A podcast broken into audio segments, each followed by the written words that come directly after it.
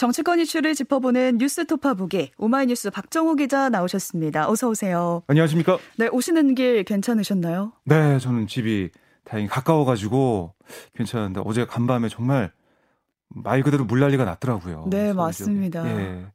그래서 사실은 이게 시정과 또 이제 국정과 아, 이런 것들이 제 대비해서 얼마나 좀 잘 준비가 돼 있는지 이게 중요해 음. 보이는데 앞으로 부족한 점들이 잘 보완이 됐으면 좋겠습니다. 네, 돌아가시는 길에도 안전하게 네, 가시길 바라겠고요. 알겠습니다.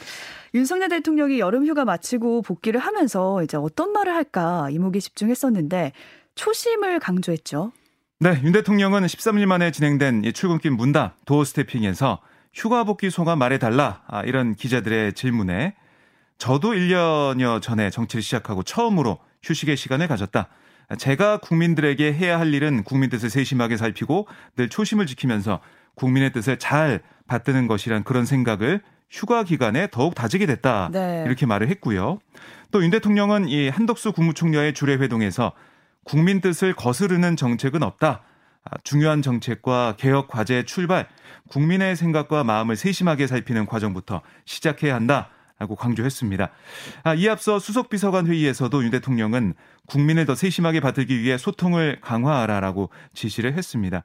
그리고 어제 이제 출국인 문답 중에 한 기자가 불쑥 대통령 화이팅 이렇게 외치자 네. 윤 대통령이 웃으면서 고맙다라고 얘기를 했어요. 그다음에 이어서 민주주의 정치라는 게 또 국정 운영이라는 것이 우리 언론과 함께하지 않고는 할 수 없으니 다시 오랜만에 여러분을 뵀는데 많이 도와달라 이렇게 말하기도 했습니다. 네, 뭔가 이 도어 스태핑이 전과는 좀 사뭇 달라진 분위기였어요. 네, 좀 어떻게 보면 처음에 윤 대통령이 좀 강한 어조로 어, 좀 분위기가 어떻게 음. 보면은 강경한 느낌이 많이 드는 그런 도어 스태핑이 많았는데 네. 휴가에 복귀할 때 보니는 좀 여유 있는 모습 음. 그리고 좀 웃으면서 얘기를 하고 국민들과 소통하려는 그런 느낌 이게 좀 강해졌다는 생각이 들었습니다. 네, 또 뭔가 이 구도도 달라졌잖아요. 기자들이 이렇게 둘러싸고. 네, 이 취재 그러니까 특히 이제 아, 영상 촬영 기자나 이제 사진 기자 뒤에서 촬영할 수가 있게 돼가지고요. 다양한 구도로 또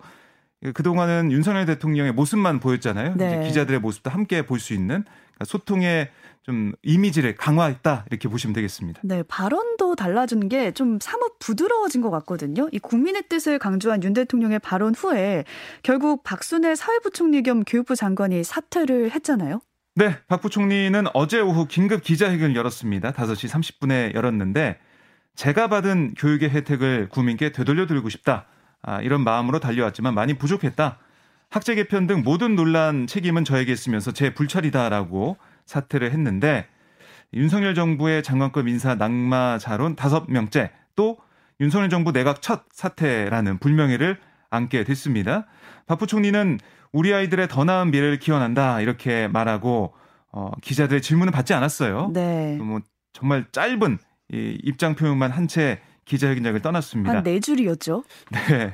한뭐 40초, 50초 정도 됐는 음. 아, 그런 시간만 기자회견하고 예, 돌아섰는데요. 지난달 5일 취임 이후 35일 만에 사퇴를 한 건데 아, 만 5세 초등학교 입학과 외고 폐지 같은 학제 개편 졸속 추진 논란으로 민심이 돌아서게 한 책임 이걸로 사실상 경질된 걸로 볼 수가 있겠습니다. 음. 하지만 돌이켜 보면 박 부총리가 지난달 만 5세 초등학교 입학 등의 업무 계획을 윤 대통령에 보고했을 때 윤 대통령은 이 취향 연령을 1년 앞당기는 방향을 좀 신속히 강구하라라고 지시했었거든요. 네. 또 윤 대통령은 이에 앞서서 박 부총리가 이 만취 음주운전, 뭐 논문 연구 부정, 조교 갑질, 자녀 생활기록부 조작 의혹 등으로 비판을 받을 때 인사청문회 없이 임명할 때 뭐라고 했었냐면 언론에 또 야당에 공격받느라 고생 많이 했다. 소신껏 잘 하라라고 말한 바 있습니다. 음. 아, 결국 윤 대통령은 취임한 지 100일도 안 돼 교육부 장관 후보자를 3번이나 지명하게 됐는데요. 이런 상황 때문에 민주당은 이 부적격 인사를 국민 검증도 거부하고 임명 강행한 대통령의 오만과 독단이 부른 인사 참사의 결과다. 이렇게 얘기하면서 윤 대통령의 사과를 촉구했습니다. 네, 어쨌든 이 박 부총리의 경질이 국민의 뜻을 따르겠다는 윤 대통령의 첫 카드로 보이거든요. 네. 이걸 시작으로 국정 동력을 좀 되찾을 걸로 보이는데 이 인적 쇄신 어디까지 이어질까요? 여권 고위 관계자 얘기를 좀 들어보면 네. 이번 음, 인적 쇄신 특히 이제 대통령실 참모진 개편과 관련해서 대통령실은 민심을 가장 민감하게 받들고 반응해야 할 곳이다. 지켜봐 달라 이렇게 여지를 남겼거든요. 그러니까 여권 일각에서는 향후 상황 등에 따라서 조만간 대통령실 내 일부 인사에 대한 인적 쇄신이 단행될 가능성이 있다. 이런 전망도 나오고 있습니다. 음. 아, 다만 이 개편이 이어지더라도 후임자 문제 같은 이런 것들을 감안해서 교체 폭은 최소화할 수 있다. 이런 얘기도 여권 주변에서 들리는데요. 하지만 야권은 물론 이 여당 일부에서도 박 부총리의 경질로는 모자란다. 이런 지적이 나오고 있습니다. 네. 그러니까 박홍근 원내대표 어, 어제 이 박순애 부총리 사태 이 얘기가 나오자 이 박 부총리 사태만으로 어물쩍 넘어가선 안 된다. 내각의 전면적 인적 쇄신으로 국정을 조속히 정상화해야 한다라고 강조했고요. 국민의힘의 조경태 의원도 한 라디오에서 박 부총리와 함께 이 경찰국 신설 논란을 일으킨 이상민 행정안전 장관도 교체가 불가피하다 이렇게 강조를 했습니다. 뭐 여기다가 정치권 안팎에서는 내각뿐만이 아니라 비서실장과 뭐 홍보, 정무라인 같이 대통령실 참모진 개편 요구도 여러 차례 뭐 제기가 된 바 있거든요. 네. 특히 민주당에서는 이 윤재순 총무비서관, 이원모 인사비서관, 주진우 법률비서관, 이시원 공직기관 비서관, 또 복도규 인사기획관과 강희구 부속실장. 그러니까 이 검찰 출신 최측근 6명을 육상시로 규정하고 있습니다. 그래서 교체를 촉구하고 있고 어제 이 아침에 윤 대통령이 한 말이 계속 이제 떠오르거든요. 음. 인적 쇄신에 대한 질문에 국민 관점에서 모든 문제를 다시 점검하겠다. 이게 답을 했는데 이 국민 관점에서 어떤 후속 조치를 취할지 좀 지켜봐야겠습니다. 네. 또 어제 민주당이 고발한 사건도 있었는데요. 한덕수 국무총리, 최재해 감사원장, 유병호 감사원 사무총장을 직권남용 권리 행사 방해 혐의로 검찰에 고발을 했어요. 네, 이 고발장을 보면 뭐라고 썼냐면 이 한 총리 등이 홍장표 한국개발연구원장, 그러니까 KDI 이 원장이 법정 임기를 채우지 못하고 사퇴하도록 이 국정 통할권 및 감독권, 감사권 등의 직권을 남용했다라고 주장을 했는데요. 네.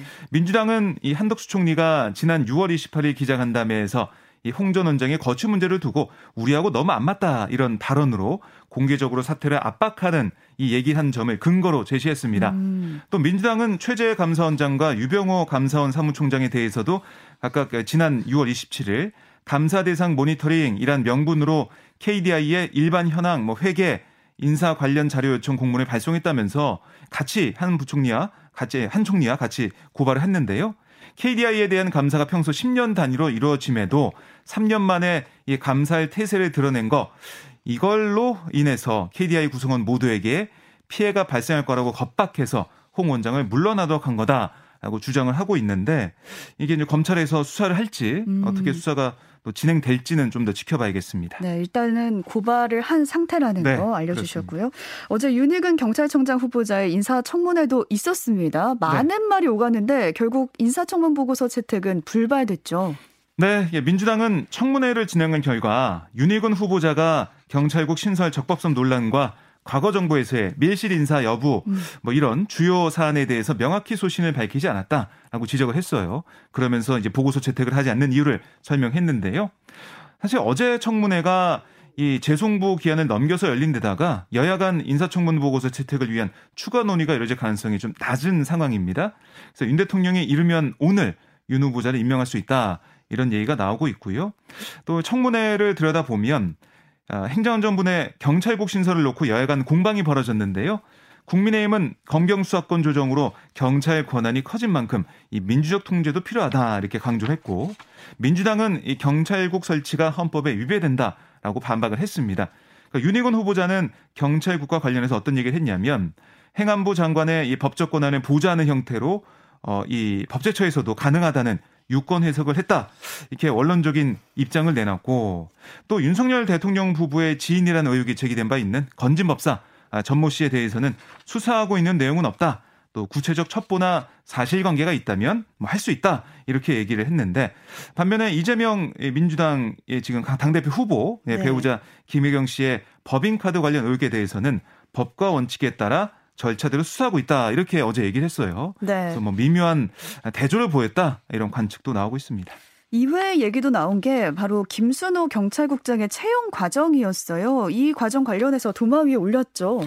네, 김 국장은 1988년 인천 부천 민주노동자회, 그러니까 줄여서 인노회 부천지구위원회 위원장으로 활동하다가 그 이듬해 치안본부가 이 인노회를 탄압한 무렵에 갑자기 자취를 감췄어요. 네. 그 뒤에 인노회가 와해된 다음에 경장 특채로 어, 경장으로 경찰이 됐는데요.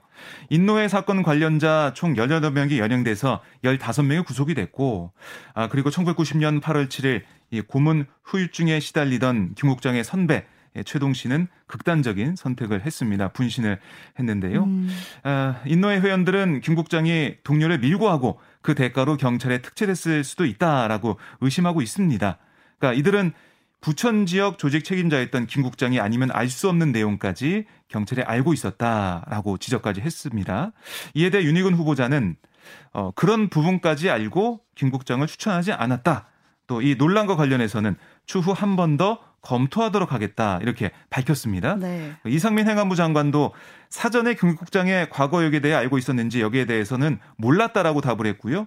진상을 밝혀야 한다 이런 요구와 관련해서는 30년 전 개인 일인데 행안부가 뭐라 할 건 아닌 것 같다. 이렇게 또 얘기를 했거든요.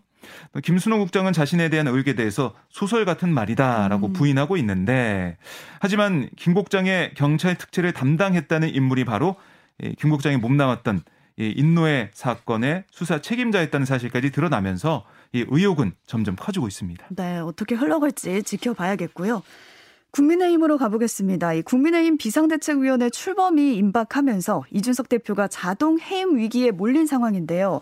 이 대표를 지지하는 당원들이 비대위 전환을 비판하고 나섰고요. 나섰죠. 네, 이 대표를 지지하는 당원들이 모인 이 국민의힘 바로 세우기, 뭐 줄여서 국바세라고 부르는데요. 네. 어제 토론을 열고 이당 상황 강도 높게 질타를 했습니다. 아, 뭐라고 했냐면 당이 지금 비상 상황이라고 하는데 당이 아니라 지금 자리를 차지하고 계신 분들이 현재 자리에 위기 상황이라고 느낀 듯하다. 혁신위원회가 발족하자 이 구태 세력들은 자기 자리에 대한 위기라고 느낀 듯하다라고 강하게 비판했고요. 또 비대위 체제 전환을 조선시대의 사화나 유신헌법처럼 비상상을 강조하고 다수의 힘으로 소수를 몰아내는 거다 이렇게 비판하기도 했습니다. 아, 또 이제 개그맨이 정치 얘기를 하면 문제가 없지만 정치인이 코미디를 하면 국민 밥상에 문제가 생긴다라면서 음. 국민의힘의 현 상황을 비꼬기도 했는데요. 아울러 이들은 이 당의 비대위 체제를 의결할 전국위원회 결정에 대한 가처분 신청 집단 소송과 탄원서 제출도 추진하고 있습니다. 네, 이렇게 지지하는 당원들이 있기는 하지만 지도부 내에서는 친 이준석계 인사들이 줄줄이 사퇴하고 있습니다. 네, 정미경 최고위원은 어제 기자회견에서 지금은 무엇보다 당의 혼란, 분열 상황을 빨리 수습하는 게 먼저다라고 사퇴를 했고요. 네. 또 이준석 대표가 임명했던 한겨운 사부총장, 홍철호 전략기획부총장, 강대식 조직부총장도 입장문을 내고 직책에서 물러났습니다. 이렇게 되면서 친 이준석계를 놓고 보면 김용태 최고위원만 최고위원 가운데는 유일하게 사퇴 의사를 밝히자는 인사가 됐어요. 네. 한편 국민의힘이 오늘 전국위원회와 화상의원총회를 연달아 열고 주호영 의원을 위원장으로 추대할 방침으로 보이는데요. 이준석 대표의 대응 수위에 따라서 당 내용에 이른 시간 이 봉합이 가능할지 결정될 것으로 보입니다. 네. 민주당으로 가보겠습니다. 민주당 당대표 선출을 위한 전당대회가 좀 초반부터 이재명 후보 독주로 흐르고 있는데 주자들의 전략이 달라지고 있어요. 네. 이미 뭐 70%대 권리당원 득표를 얻은 이재명 후보 입장에서는 네. 어떻게 보면 실점을 최소화하면서 상대 후보의 여러 가지 비판에 대해 정면 대응하지 는 모습을 보이고 있다라고 보시면 되겠는데요. 음. 아, 이재명 캠프에서는 이재명 후보는 박용진, 강훈식 두 분의 젊고 능력 있는 새로운 리더들과 함께 유능한 또 이기는 민주당을 만들겠다라고 원팀 정신을 강조하고 있습니다. 네. 아, 반면 2위를 달리고 있는 박용진 후보 어제 기자회견에서 최고의 권한 강화, 또 인사위원회 출범, 공관위 1년 전 구성 등을 골자로 한 세 가지 혁신을 발표했거든요.